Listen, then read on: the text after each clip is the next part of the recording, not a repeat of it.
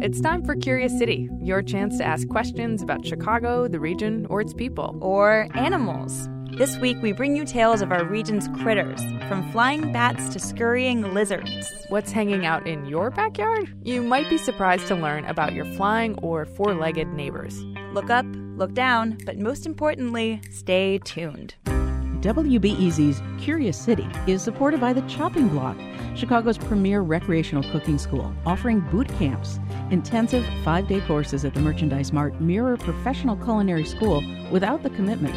Information, registration, and gift cards at thechoppingblock.com. And by Dover, a diversified global manufacturer committed to delivering product innovation and customer service in the energy, engineered systems, fluids, and refrigeration and food equipment markets. More at dovercorporation.com. Who's the. What is going to be. When, where, Where do I. Why is it? How many? what is the. What? You're listening to Curious City. I'm multimedia producer Logan Jaffe. And I'm senior producer Jennifer Brandel.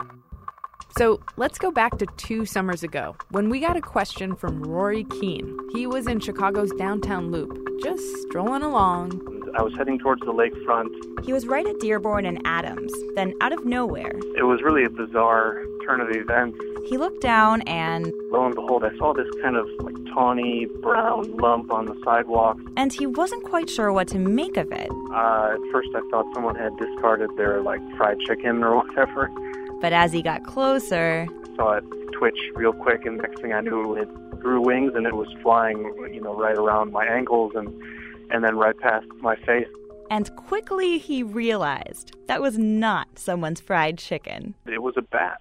Which prompted Rory to ask Curious City this question. How did a bat get in the loop?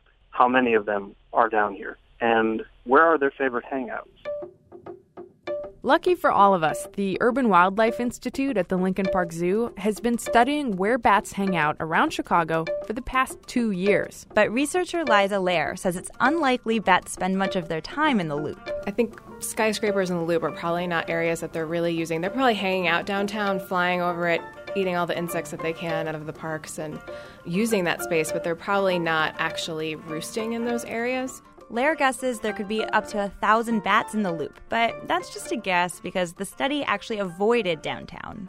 So Rory's question is basically unanswerable, and it's likely the bat Rory saw downtown was just on a lunch break. But we did learn other spots where bats most definitely live. For their study, the Urban Wildlife Institute selected 18 sites to monitor in the Chicago area. Most of the sites were in Cook and Kane County forest preserves and golf courses, but they also looked in the city, right at the Lincoln Park Zoo's Nature Boardwalk. And the idea was to look at how bats are using our urban environment. Where do we find them? Where do we have the most species diversity? And how does that change in the landscape? And we should mention bats aren't the easiest creatures to study. To do it right, you need special bat detecting technology. So we bring our question asker Rory over to the bat lab at the Lincoln Park Zoo one day to check it out, with some help from a bat expert. The bat expert. Yeah, she's a, a chiroptologist. Is that what I think that's what it is. Yeah. Who devotes their life to chiroptology? Hi. That would be Julia Kilgour, another bat researcher at the zoo. This is our question asker, Rory. Oh, hi. Rory tells her the story of that time he nearly stepped on a bat. It was definitely furry and maybe auburn red, so it was. And Kilgour's already able to identify it. So that was an eastern red bat. Eastern red bats are a migratory species. It's quite possible that, like many birds, they're flying over Lake Michigan and hanging out in Chicago for a while and then continuing on their migration southward. We, we actually heard them, got recording calls of them flying around the zoo, so we know that they are at least this close to the loop. Kilgour explains how they record bat calls to figure out the species and their activity. Uh, I can show you a detector. It's not a glamorous piece of machinery.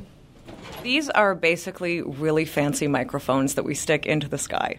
These slender black mics are special and expensive because they only pick up ultrasonic frequencies, so pitches of sound that are above human hearing. So as the bats are flying overhead and they're echolocating as they go, these microphones are picking up all of their calls and recording them. Echolocating is how bats navigate the world by sound, not so much sight. So they bounce their vocalizations off of objects and listen for the echo to gauge their surroundings. The zoo uses these special mics to identify bats around our area. Each species sort of has their own kind of song.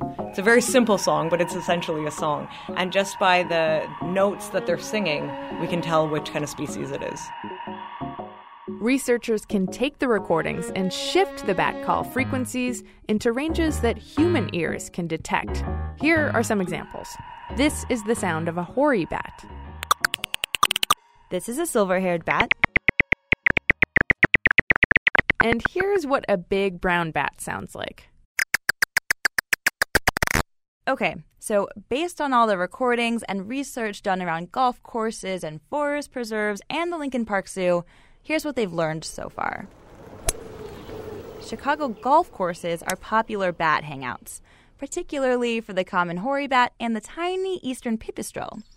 And there's lots of bat activity in local forest preserves too. Eastern red bats, silver haired bats, and evening bats all hang out there. And the zoo's Liza Lehrer says some species, like the big brown bat, hang out almost anywhere, maybe even right upstairs. Certainly, they like older buildings. I've heard that they like old churches, barns, things like that. So, Bucktown, Wicker Park area, but I'm sure anywhere all around the city where they can use those spaces, they're probably using them. To Lehrer, any sign of bat life is a good one. There are two big reasons she's encouraged by finding so many bats around here. The first is bats are insectivores, so they eat a lot of insects, including mosquitoes. And that other reason? What's really exciting about what we found so far is all seven species that you would find in northeastern Illinois are actually using very urban Cook County, like living right here in Chicago, is really exciting. And especially that some of those species are the species that are affected directly by white nose syndrome. White nose syndrome. It's a fungal disease that affects bats when they're hibernating. It's spread to millions of bats and has already killed millions too. Sometimes white nose will kill 98% of bats in a given location. That means finding so many bats living around our area, well, Lehrer sees it as a relief. But what's Rory's take? Remember, he had that freaky moment where he almost stepped on a bat. You know, bats are a scary animal to many people, but do you think it's scarier to not have them potentially around? See where you're going with this. yeah, when you come across something really puzzling, like white nose syndrome is, it, that's alarming. If it spells the end for bats, it's it's going to throw things out of balance for us. You know what we've done is impressive in one regard, but could it have all worked out without the contributions of even these tiny, erratically flying, illogical mammals that we call bats? Uh, no.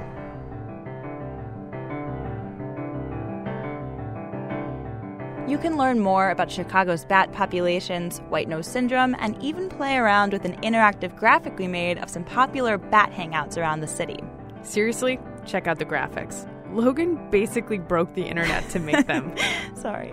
That's at wbez.org slash curious city.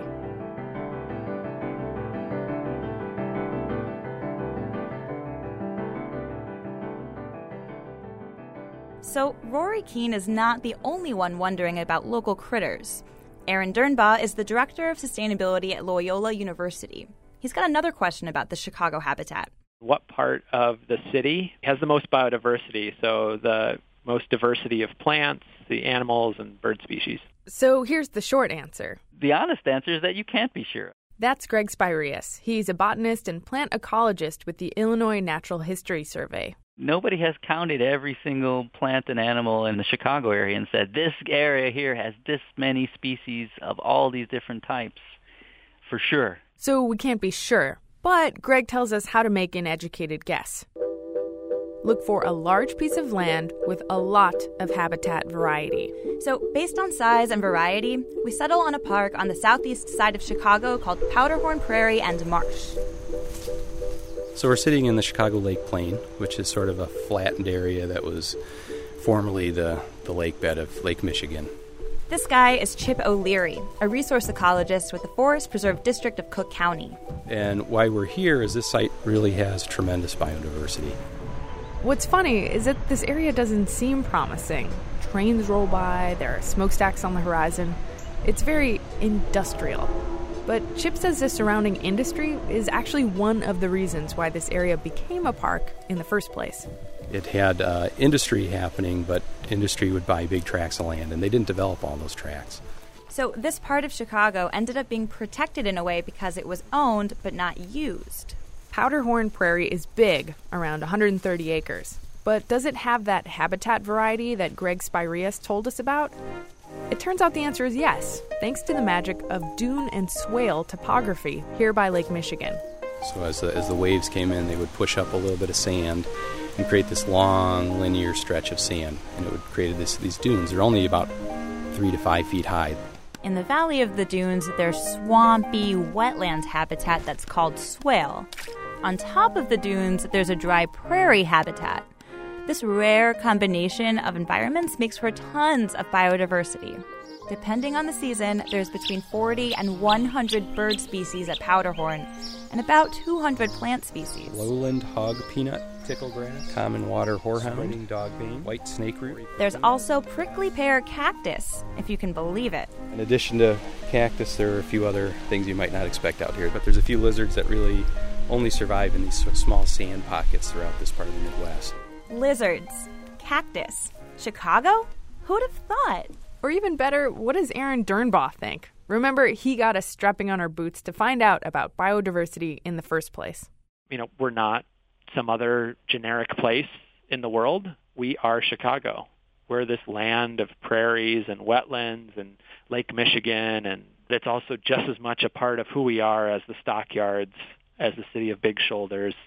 That's a pretty big idea. Biodiversity as a point of civic pride just like Chicago skyscrapers, its pizza, its neighborhoods. And it's one more reason to get outside and look around. Just be careful not to step on a cactus. Or get pooped on by a bat. I think it's called guano. Guano, wrap it up? yes. Reporting for both of our stories comes from me, Jennifer Brandel. And me, Logan Jaffe. Curious City is produced by WBEZ and AIR with support from the Corporation for Public Broadcasting and the Doris and Howard Conant Fund for Journalism.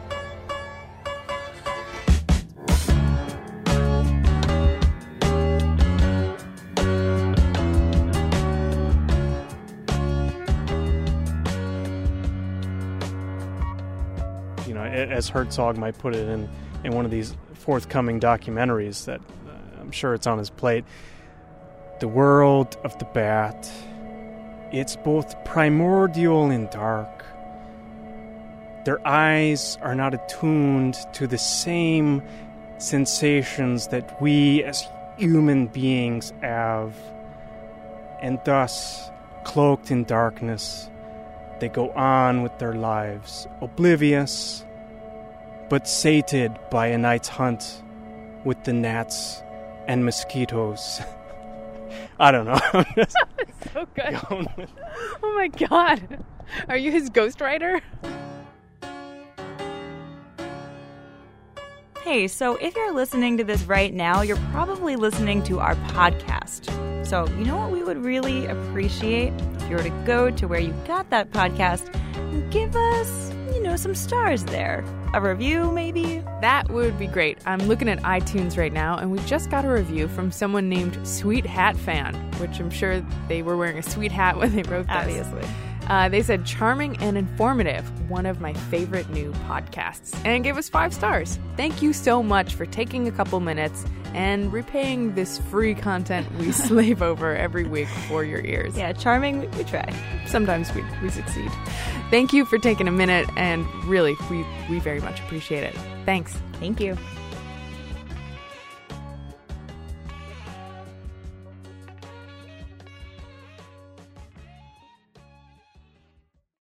Before we start the show, we here at Curious City want to let you in on a little known fact about WBEZ. 89% of all our funding comes from community support, including contributions from curious listeners like you. If this program has changed how you see Chicago, please consider supporting this program at wbez.org slash curious. Thank you.